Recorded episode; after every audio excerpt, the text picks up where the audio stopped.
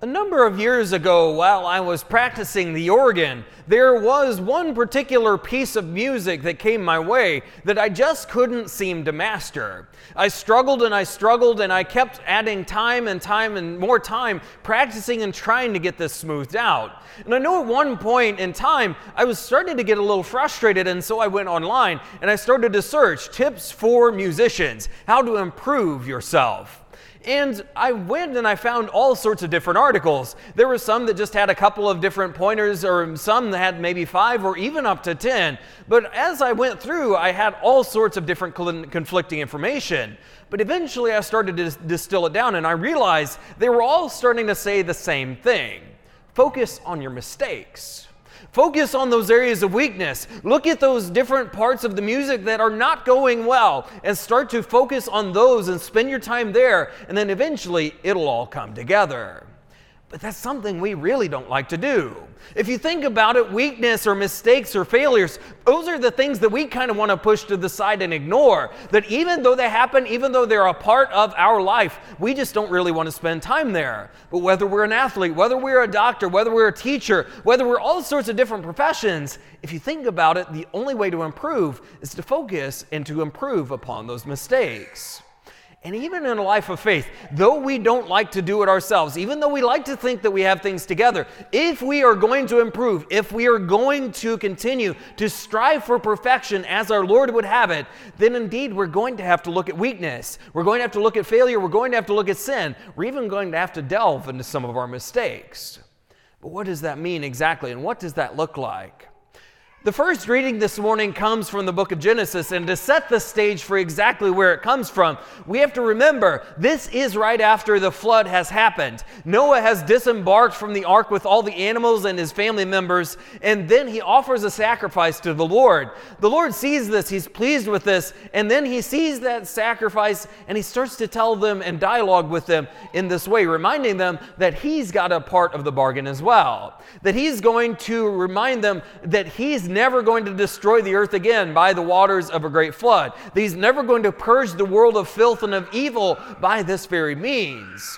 And it's not just enough to say that. The Lord wants to give them more reassurance. And so He tells them that He's going to set this majestic bow in the clouds, this rainbow, so that they can look at that and they can always be reminded of the way that the Lord has made this promise.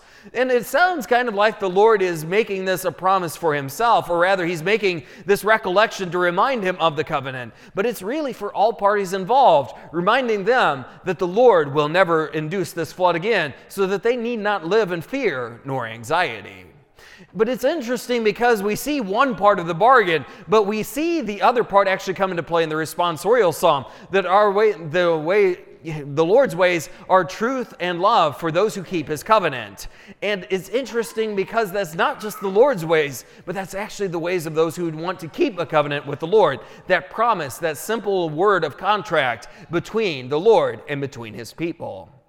We move on to the first letter of St. Peter, and he speaks about how Jesus took all of the sins of the world upon himself and ultimately died to put those sins to death. That he was the righteous for the sake of the unrighteous, he was the perfect for the sake of the imperfect. He was the one that was the only one that was able to come and to atone for all of the sinfulness and all of the wickedness of the people.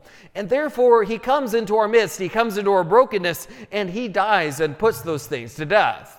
But it's not enough to say just this, but it, it, reminds us of the engagement that we are to have with this mystery. Because he, Peter, he wants to set the framework in the prefigurement through the flood of Noah. Now, the flood of Noah was a physical event. It happened quite some time ago, and we can think of it in those terms, but actually it's been sacramentalized and taken into a new form. Because after Jesus' passion, death, and resurrection, it has become the sacrament of baptism, where the Lord no longer floods floods the entire earth, but instead floods the soul. That this flooding removes the old self and then it restores us to life and adopts us as God's sons and daughters. And so there is no need to purge the entire world, there's no need to flood the entire earth, but instead it floods our souls and it gives us that opportunity for conversion through Jesus Christ. And so, as much as Noah's mystery was something to behold back then, now it's taken on all the more meaning. Then finally, we move on to the gospel according to Mark, and we hear about this twofold account. How first Jesus went into the desert to be tempted. We're told that he is there for 40 days, which is symbolic because it tells us that it is to the limits of human endurance that Jesus is able to overcome and even go past this limit because of his strength and his reliance upon God. And so we're told that he's out there for 40 days and 40 nights, fasting and praying, simply relying upon the Lord and nothing else. And we're, lest we think that he got a softball, that he got an easy way out, the gospel is very clear that he was out there amongst the wild beasts to tell us that he was in the midst of all of those things that could cause him to struggle, or at least the devil thought so. That this is in the midst of depravity, this is utter desolation, this is out in the middle of the desert with no recourse to any sort of earthly fulfillment or earthly desire. The Lord was not given an easy way to go. But nonetheless, we're told angels ministered to him, that he relied only on the Lord, that he was able to see that it was only by God's power that he was going to be able to go through these 40 days and 40 nights and to come out successful. But he didn't just survive. Because notice the next account that we hear in the gospel is him going forward to preach that John the Baptist is arrested and then Jesus immediately goes out on mission. That he didn't just make it through those 40 days, but he in fact thrived and he was so close to God's Father that he immediately went about his will. That he went forward, he taught, he told them that this is the time of fulfillment, the kingdom of God is at hand. Repent and believe in the gospel. And these very words are the same words that we used this past Wednesday. Whenever ashes were traced on our heads, we heard those very same words repent and believe in the gospel. And it's a beautiful recollection because it tells us John the Baptist's mission wasn't over, that the need for conversion didn't stop just there, but Jesus extended it not even to his own time, but even through our own, reminding us too of the need for conversion as well. But all of this goes together, and what is it trying to tell us as a people of faith and as we're gathered here today? Well, first, we need to realize that God is working for the renewal of the entire earth. That as much as He was working towards the restoration of the earth in the time of Noah, He works for it today. That we might have th- thought of Him as just a creator that kind of set things in motion and walked away, but He didn't. He invested in that creation. That even through the waters of the great flood, He was willing to purge the entire world of wickedness and of evil so that it could be restored to righteousness yet again. And what's more, he dialogued with the people. He set forward with them a covenant through that sign of the rainbow, reminding us that he is there, that he's still looking out for our well being. But it's not the same as it was then. That we don't need to be constantly worried of a flood or a great tribulation that's going to purge the entire world of evil because God is much more intentional now because He's working to purge our souls from evil. And that's the second thing that the Lord is not just working for the renewal of the earth as a whole, but He's working for the renewal and the conversion of each and every one of us. That He wants to uh, make us aware of all of those need, we, ways that we need His grace, the ways that we need to be renewed, the ways that we need grace, the ways that we need divine help and divine aid. And so the Lord comes into our souls. And we know this by the letter Peter 2 because he reminds us that Noah's flood, that was a prefigurement. And now we get the flood of grace through baptism because we need that particular cleansing. We need original sin removed. We need all the old things cast aside so that we can live as sons and daughters of God. But there's still a problem. And this problem has existed since the time of Adam and Eve. And this is the problem, what the Catholic Church calls concupiscence. That is the inclination to sin. How easy it is for us to choose the wrong thing. It's something that has been there ever since Adam and Eve and still exists to this day. And it's something not completely eradicated by the grace of baptism, but it's something counteracted only by the grace of God. And as we participate with and cooperate with that grace. And that, in fact, is where we find our renewal and where we find growth this day. Because think about the context. We are in this first week of Lent, that we've started our very journey, and we might be tempted to look at Jesus and think about his perfection, and we might think that we just simply have to try our best to try to imitate that as best as we can. So we strive to look at our virtues, we look at the ways that we're doing life right, or the ways that we think that we're doing better than the average or better than the status quo. And oftentimes we'll comfort and console ourselves saying that, well, at least I've got this figured out. At least I'm doing well in this area of charity, or maybe I'm friendly with my neighbor over in this area. But that's not really what Lent is about. Lent is not for perfect people. Lent is not for those who have life figured out or those that think that they've got God's way and that they've attained the perfection that only Christ has ever had. Because the reality is, Lent is for an imperfect people. It's for a people that are broken. It's, a pe- it's for a people that are sinful, a people that struggle with their relationship with God. And that is what it's for. But lest we think that it's supposed to be very harsh and very critical, this actually reminds us of the need that we have for God, the ways that we need to receive His grace, the ways that we need to depend on Him more fully. Because as we seek to go out into the desert, it reminds us of the ways that we need to remove everything that is in the way of God so that we can receive Him more fully and in a more intimate way. And that is why the season of Lent is not a focus on perfection, that it's not about extolling our virtue, but rather it's about seeing our mistakes. It's about seeing the ways that we fail or we succumb to weakness, about the ways that when we see temptation, we don't turn and run away. Rather, sometimes we kind of go with it.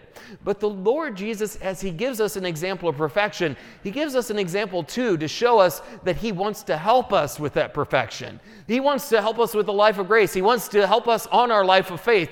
And He wants to give us that divine aid to make us more able to follow His commandments. It starts at baptism, but we can't just rely on that grace or simply sit on that, but we have to continue to participate with it each and every moment of our life that we can't just say one and done, but rather we have to continue to cooperate. And we have to think too that in that first reading, as we looked at the book of Genesis, we see that rainbow as a sign of God's friendship. And we might think that we can take that for granted or we can take advantage of it, but that's not why the rainbow's there.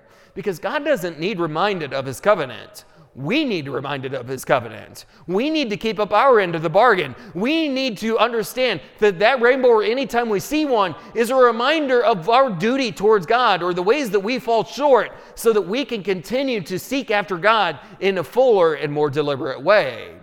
And it's not a sign of debauchery. It's not a sign that should be used against the Lord or against biblical value, or rather, it's a sign that shows us that we need God's grace. We need His mercy now more than ever before. And that, in fact, is what we come together to do as we celebrate this Lenten season. That it's a moment for us to look at those failures and those weaknesses. And I dare say that each and every one of us have at least one or two areas where we are looking to improve something. Maybe there's a particular area of sinfulness that's just really hard to kick or to gain victory over. Or maybe there's a particular weakness. Or maybe sometimes it's not really a sin per se, but it's something that holds us back in our life of God. Maybe it's sometimes it's just social media or all the technology that comes our way. Maybe it's not strictly sinful, but in some way it does hinder us from growing in our life of faith. Because now is the time that we start to work on those things. Now is the time where we take maybe one or two of those things and we set our sights upon them for the entirety of these 40 days and 40 nights as we go out into the desert to work on them ourselves, but also to ask for God's grace, to ask for the grace of the one who went out into the desert, was tempted for 40 days, had nothing to eat, nothing to drink, and still made it through successfully. We need a piece of His grace. We need His help. We need His aid because without it, we will never gain victory in the way that we desire. But it takes some self mastery. It takes us being aware of our deficiency, of our weakness, and the way that we need to rely upon the Lord. Because He's not calling us to tell how perfect we are. He's not calling us to lord over other people, because oftentimes that drives a wedge between us and between others who need to hear the gospel message. Rather, it's for us to hear that simple call to conversion, to remind ourselves we're not perfect yet. We don't have it all figured out, but that's okay because by the grace of God, we can continue to strive and to make improvement. And that's where the homework is for this season of Lent. Maybe it's good for each and every one of us to find one or two of those sinful areas that we struggle with impurity, gossip, lies, the ways that we struggle with the life of prayer, whatever it may be, or those things that kind of get in the way, even if they may not be sin, but they might be a weakness. That those areas are areas that we can set as our goals for this season of Lent to work on those one or two areas and to really strive with God's grace to make improvements so that when Easter comes, we'll be cooperating with His grace in a much fuller way than ever before. Because Jesus went out into the desert not to prove his perfection to us or the ways that we should pretend that we're perfect right here and right now. He went out to show us his perfection so that we can strive for that perfection, even in the midst of weakness and sinfulness. Because musicians or teachers or doctors or athletes or any of those who are striving to make improvements, they don't just focus on what they do well, but they focus especially on their mistakes, on their deficiencies, on their areas of weakness, so that in time they can be more perfect and they can strive to make that improvement that they desire. So that encouragement is there for each and every one of us as we begin the season of Lent. Let's not focus on the things that we do well, and let's not be discouraged either, but rather with the Lord's help and with God's guidance through the desert and through these next 40 days, let's continue to strive after His strength and His grace so that in time we can strive to make victory even over our deficiencies, our mistakes, and our weaknesses, and those things that hold us back from our Lord and from our God.